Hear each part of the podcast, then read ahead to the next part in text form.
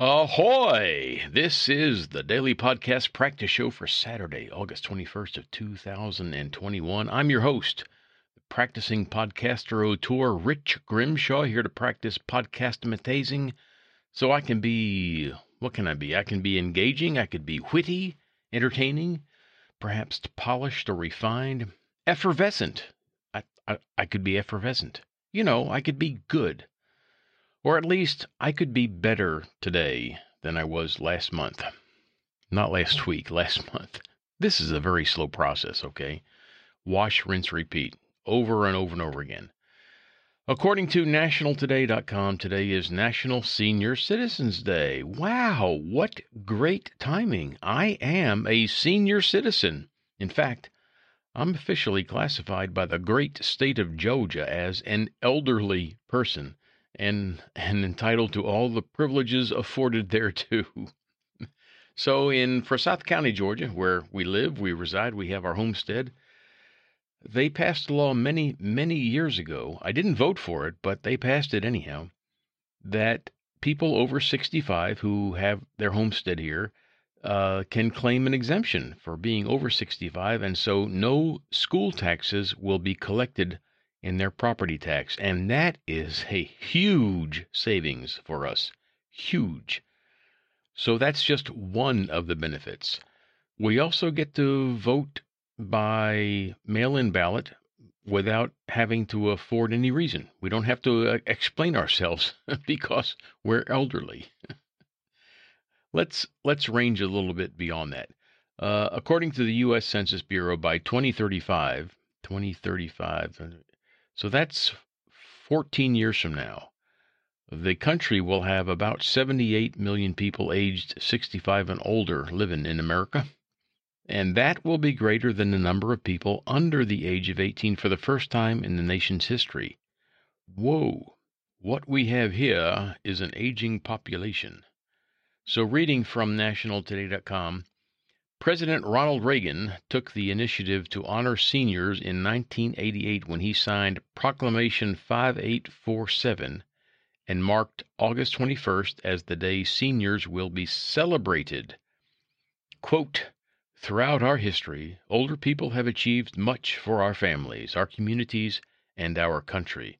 That remains true today and gives us ample reason this year to reserve a special day in honor of the senior citizens who mean so much to our land. For all they have achieved throughout life, and for all they continue to accomplish, we owe older citizens our thanks and a heartfelt salute.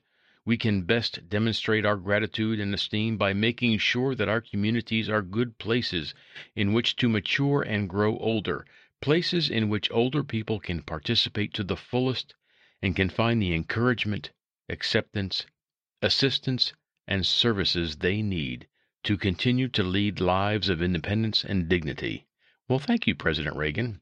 I don't think you wrote that, but I'm sure you marked it up and delivered it with gusto. So go hug an old person today. okay? and hug an old person tomorrow.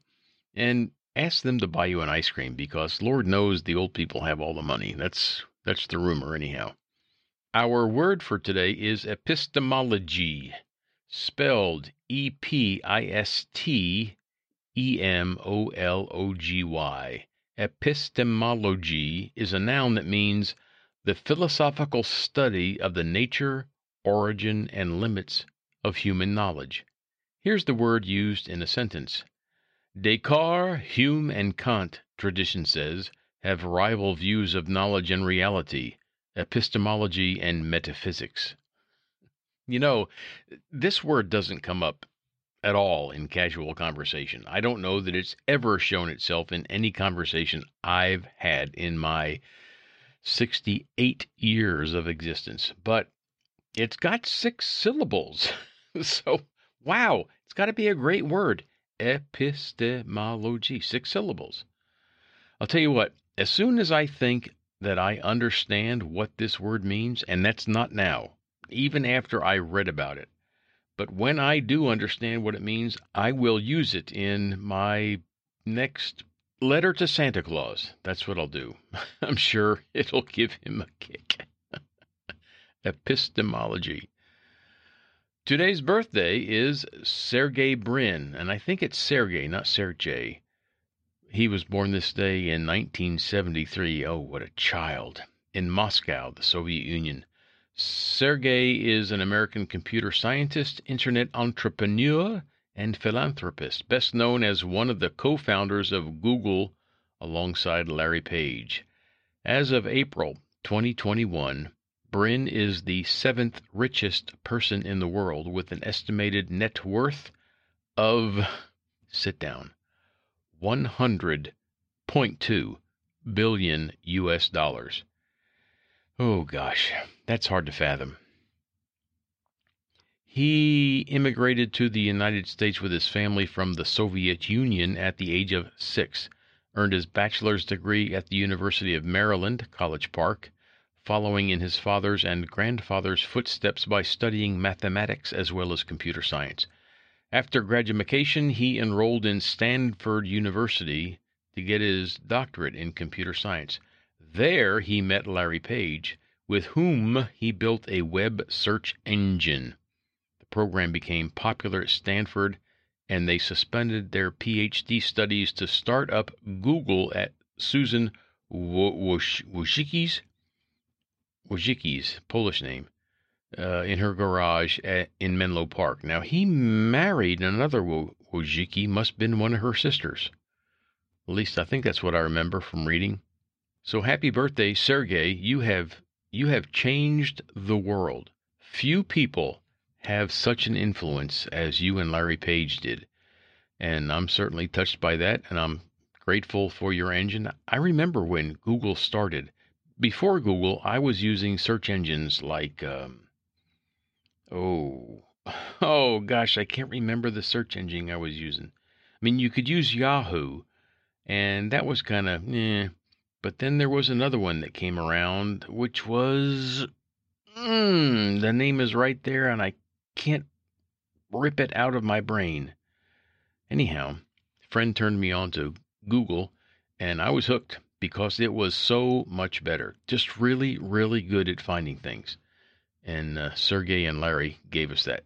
So, happy birthday, Sergey. I did not send you a card.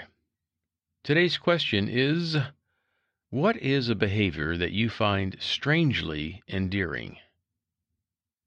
So, I'm thinking this is a human behavior, first of all. They don't say, but I'm thinking. We're not talking about the behavior of my dog or my cat or the wildlife around us or the turtles that come up our driveway. Um, all right, so it's going to be a human behavior, and then there's this strangely. Why? Why would it be strangely? See, I don't get that. Eh, I just don't. I don't. I don't get the strangely part.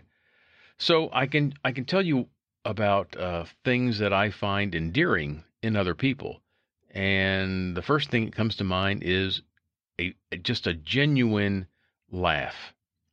You know, not put on, not fabricated, just just a laugh and the smile that goes with it. I find both of those things um oh, how shall I how shall I say this? A, a good laugh from the gut and a and a smile, they are life affirming. I'll go with that. Life affirming. And I find that I don't want to say I, I find it attractive. It, it's not attractive. It's just, it's comforting. It's warming to my soul. It helps me connect to that other person for some reason. Can't explain it. And I mean when you get a genuine laugh, uh, a genuine smile, not something that appears to be put on, fabricated, made up, uh, showy, okay? And and it applies to both genders, male, female, doesn't matter. If a person responds to something in a conversation, uh, responds to the humor by, by laughing and smiling, I find that human behavior to be endearing, to be remarkable, to be rewarded, to be comforting. Words escape me. That is all for today. Let's wrap it up, stick a fork in it. I am Rich Grimshaw, and you are invited to join me again tomorrow. Thanks for listening.